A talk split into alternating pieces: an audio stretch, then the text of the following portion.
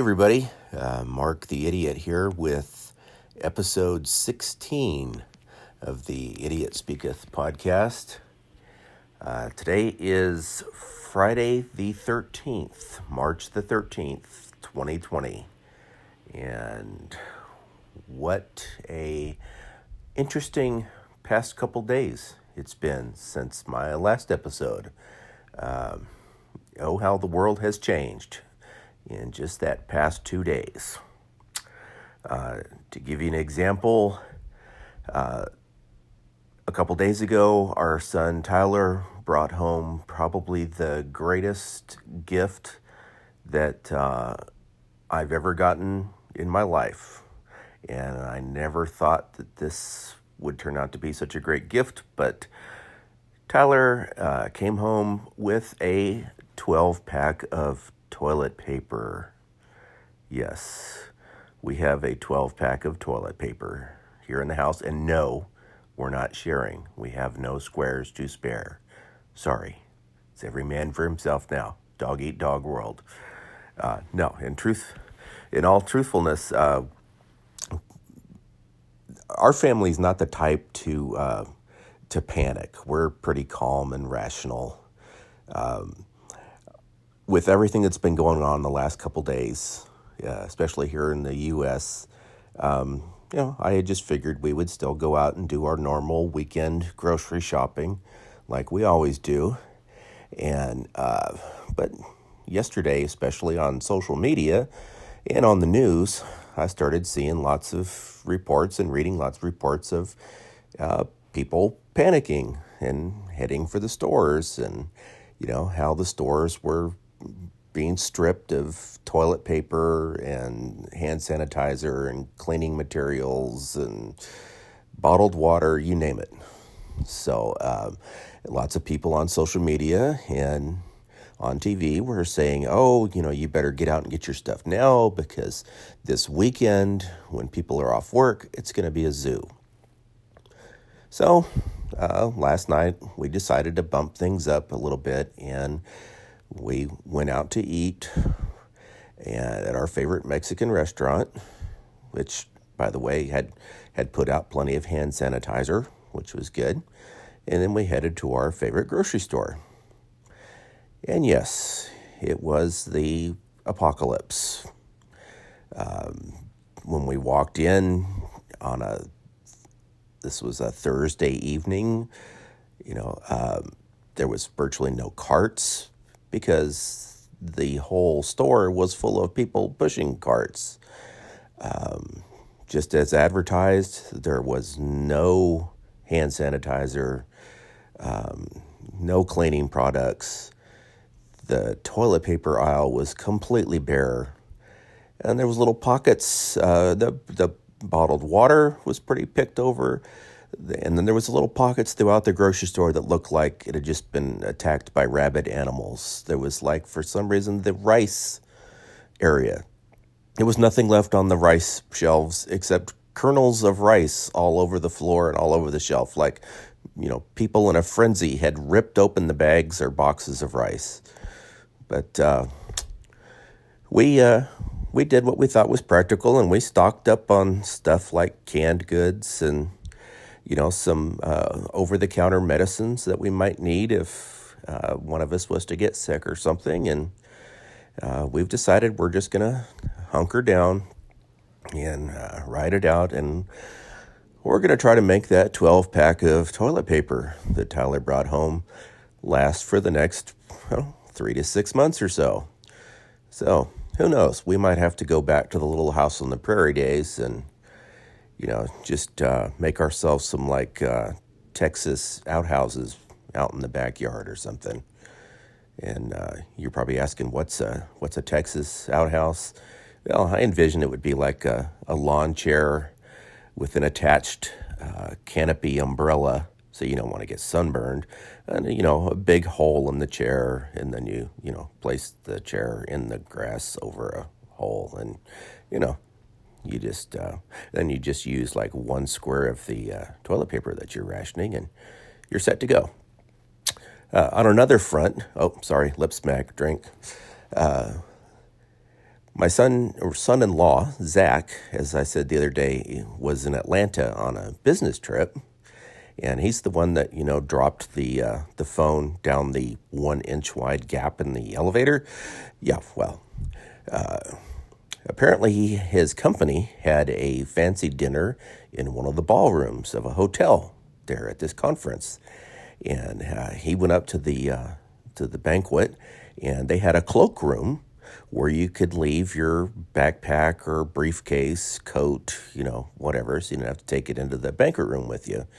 So there was lots of backpacks and briefcases and stuff with computers and iPads and probably phones and there was, you know, women's purses, coats, you name it, in this cloakroom. Well, uh, the word is that the cloakroom got mm, broken into during the, the banquet. And to show you a sign of the times, whoever did the uh, break in didn't touch any of the valuables. None of the backpacks, briefcases, purses, coats, you name it, were touched. What they did take was they took the supply of hand sanitizer that was being stored on the floor in the cloakroom. That's where we are in the world. The hand sanitizer was the target of the theft. So, uh, it's an interesting world that we live in now. Um, you can get pretty depressed, especially if you're like me and you're sitting home all day watching the news and thing, things just seem to pile up seemingly minute after minute after minute. So today I'm going to change the change the subject. Uh, I'm, I'm, not going to continue on with my uh, you know how I got this way type depressing story or talk anymore about the toilet paper crisis of 2020. Uh, we'll dive back into uh, another one of my old humor posts, and um, we'll try to just lighten things up a little bit. So, uh, today we're getting to know a little bit more about my dear wife. Now, my dear wife, holder of not one, but two college degrees, one of which is in psychology, which makes her more than skilled at manipulating us dim bulb idiots like myself. Uh, this is another glimpse into my particular idiot world as featured years ago in my old humor blog, and it's titled Bug or Idiot? Who's Smarter? As most of you know, my dear little wife is highly skilled in what I call the dark psychological arts of the ninja. What does this mean exactly? It means she can manipulate and torment simple minded idiot goofballs like myself without so much as breaking a psychological sweat. Being a highly skilled master as she is, she can pretty much get me to do anything for her, anytime, anywhere, with little argument from my feeble and childlike brain. She uses one of her particular dark psychological arts masterfully. This, of course, is the if you really loved me tactic. It's right there in the dark psychological arts of the Ninja Handbook, page 21, paragraph 2, which says, quote, when psychologically manipulating intellectually challenged simpletons and idiots, and when in a situation where you wish the simpleton or idiot to complete a task or chore that rationally would seem impossible to most human beings, it is essential to instruct the simpleton or idiot to complete the task while adding on the appendage, if you really love me, to the end of your request. This tactic is guaranteed to work every time. End quote. And so it came to be on Monday evening that the idiot was surfing on his computer when he heard his little wife scream from the bedroom on the opposite end of the house Idiot, come here, please, hurry! Like a good idiot, the husband got up from the computer, shuffled across the house in order to answer the call of his beloved wife. The idiot opened the bedroom door to find the wife sitting up on the bed, her own work computer set out in front of her, the wife was pulling down the front collar of her pajama top. Idiot! Something bit me! Look! The idiot approached and looked at a tiny little red welt on the woman's upper chest that would not easily be visible under most expensive electron microscopes. Look, idiot! Look at that bite! Something here bit me! Sorry about the bad impression. The idiot looked at the minuscule red welt and mumbled, Sorry, dear. What do you want me to do about it? Notice I sound like Sam Elliott. The wife was not amused. I want you to kill whatever it is that bit me, you idiot. You're supposedly the man of the house. Protect me. Kill whatever bit me. The idiot did not like where this was going. Well, what bit you? Did you see it? Was it a fly? A gnat? A spider? A flea? A bee? What was it? I don't know what the hell it was, idiot. If I knew what it was, don't you think I would try to have killed it myself? The idiot was still confused. So I don't have an actual suspect to pursue. So how the hell am I supposed to kill something if I don't know what I'm looking for? The wife referred to her dark psychological arts of the ninja training. Idiot, you'd kill this thing if you really love me. And with that, the wife had won. Her simpleton idiot of a husband had no sarcastic comeback. The idiot started looking around the room. Where's our fly swatter? The wife sarcastically laughed. We used to have 37 fly swatters in this house, and now I have no idea where any of them are, and I think you and your son secretly eat them when I'm not at home. Yes, the wife was in the true zone of superior sarcasm. She then decided to bring up the upcoming surgery I had scheduled where a spinal stimulator was going to be implanted in my back. I often referred to this stimulator as my future internal bug zapper. The wife continued her rant. I wish they would call you and schedule that dang bug zapper surgery for your spine. Then you could just wait until all the bugs land on you, give yourself a huge jolt, and then watch the electrocuted little buggers fall to the floor. yeah, that's what I'm about to become a married bug zapper extraordinaire. Well, anyway, the miffed, the idiot reached over onto the desk and grabbed the new issue of TV Guide magazine. He was just starting to roll it up in his hands when, Idiot! What the hell? Not the new TV Guide! We need that! I'm not reading a damn TV guide with bug splatter all over it! Use your head, you idiot! Why don't you roll up that stupid wine magazine you got over there by your side of the bed? The idiot was not amused. Good Lord, have you no culture, woman?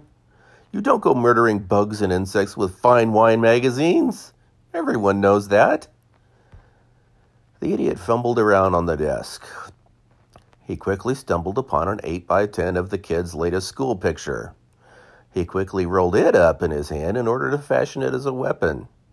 Hey, it was better than using a wine magazine. The wife, who did not uh, see that the idiot had no, now rolled her son's photo into a weapon, quickly headed off into the bathroom to take a bath, leaving orders that the idiot was not to leave the bedroom until the culprit, whatever the hell it was, was dead. The bathroom door slammed shut. The idiot was standing in the middle of his own bedroom floor, with a rolled up school photo of his youngest son, given the impossible task of tracking and murdering an unknown foe that had maliciously bitten his little bride on the chest. This was almost as bad as the time he had went to battle against the armadillo that had been tearing up his yard, armed only with a Nerf gun with pink foam darts, pillows strapped to his chest and butt, and a plastic Dallas Cowboys football helmet adorning his head. Almost. Y'all remember that story. Now, the idiot moved over towards the wife's side of the bed, the location of the brutal attack minutes earlier. Maybe the culprit was still hiding in her side of the bed. He clutched the rolled up photo in his right hand, grabbed the top of the bed covers with his left hand, and then yanked the covers with all his might. Ah! I always scream like a girl in times like that. The idiot let loose with a rapid fury of strikes and blows from the photograph, pulverizing the sheets near the foot of the bed. The wife heard the commotion from the tub and yelled across the bathroom, Did you kill it? What was it? Is it dead? The idiot, still out of breath from the furious attack, looked down at the sheets and then looked at the now mutilated photograph still clenched in his fist. Good grief, woman! Will you quit wearing your socks in the bed? I just killed about a dozen little blue fuzzies that were stuck to your sheets. The woman was not amused. I need those socks, mister. As long as you insist on keeping this house at an iceberg like 58 degrees every night, I'm going to keep wearing my fuzzy socks. Now quit beating my fuzzies and get back to killing whatever the hell bit me. The idiot stood in the middle of the room and thought for a moment. The patented look of total intellectual idiot awesomeness quickly came over his face. About five minutes later, the wife was happily soaking in her bath when she started to smell a faint odor. Within seconds, the odor grew stronger. She knew this smell. She then heard a faint hissing sound coming from beyond the bathroom door. The hiss, the smell propane. She sat up in the tub. Idiot! You can't kill the bug with propane! It's a damn bug! Use the gas from your grill! Will not kill whatever bit me! the idiot, who was clear out in the living room, could just barely hear his bride. I'm not killing that bug with the gas, dear. The wife thought about this statement for a split second. No, idiot, no! But it was too late. The resulting explosion threw the little woman backwards into the water as the huge fireball obliterated her bedroom and most of the bathroom around her. Flaming debris rained down around her everywhere. Her idiot husband has just blown up half of his beloved house in order to incinerate the bug that had bitten her so maliciously in her bedroom. Though, as she thought about it, her chest had actually been itching since before she left work. Maybe, just maybe, she had got bit at work. But oh well. What stronger love can a man or idiot show his wife than the willful, flaming destruction of most of his own home in order to kill an unknown insect that may or may not have bit his beloved bride. It was time to call Farmers Insurance. Surely they would cover this fiery little mishap. According to the commercials, they cover they cover every weird claim like this. But of course, uh, being an idiot, I remembered we don't actually have farmers insurance and the people at Allstate were not amused. Just another wonderful example of the ever interesting adventures of living with the idiot. The end. And that still holds true today. Uh, I am still tasked all these years later with tracking down all kinds of invisible creatures and bugs. They've inflicted little bites on my wife. And if I try to complain or in any way put off doing what she requests, I get the same psychological tactic of, you would do it if you really loved me. And I do love you, dear. So that's why I, I blow up houses and roll up and destroy pictures of our son trying to kill invisible bugs for you. So that's the end of the story for today. Uh, we'll end it here for today. Uh, I really appreciate all of you listening. Uh, thanks to uh, Kara up in North Dakota, who uh, has been posting links to all my episodes. I really appreciate that. And uh, I hope you're doing well up in North Dakota, Kara. Um, I will post again, uh, probably the beginning of this next week, and let's hope the world hasn't continued to spiral downward uh, over this coming weekend. Hopefully, things will start to level out or improve a little bit. But uh, you all take care. Um, find that toilet paper and sanitizer if you can. And I'll talk to you again in a few days. Uh, this is Mark the idiot, and the idiot has spoketh.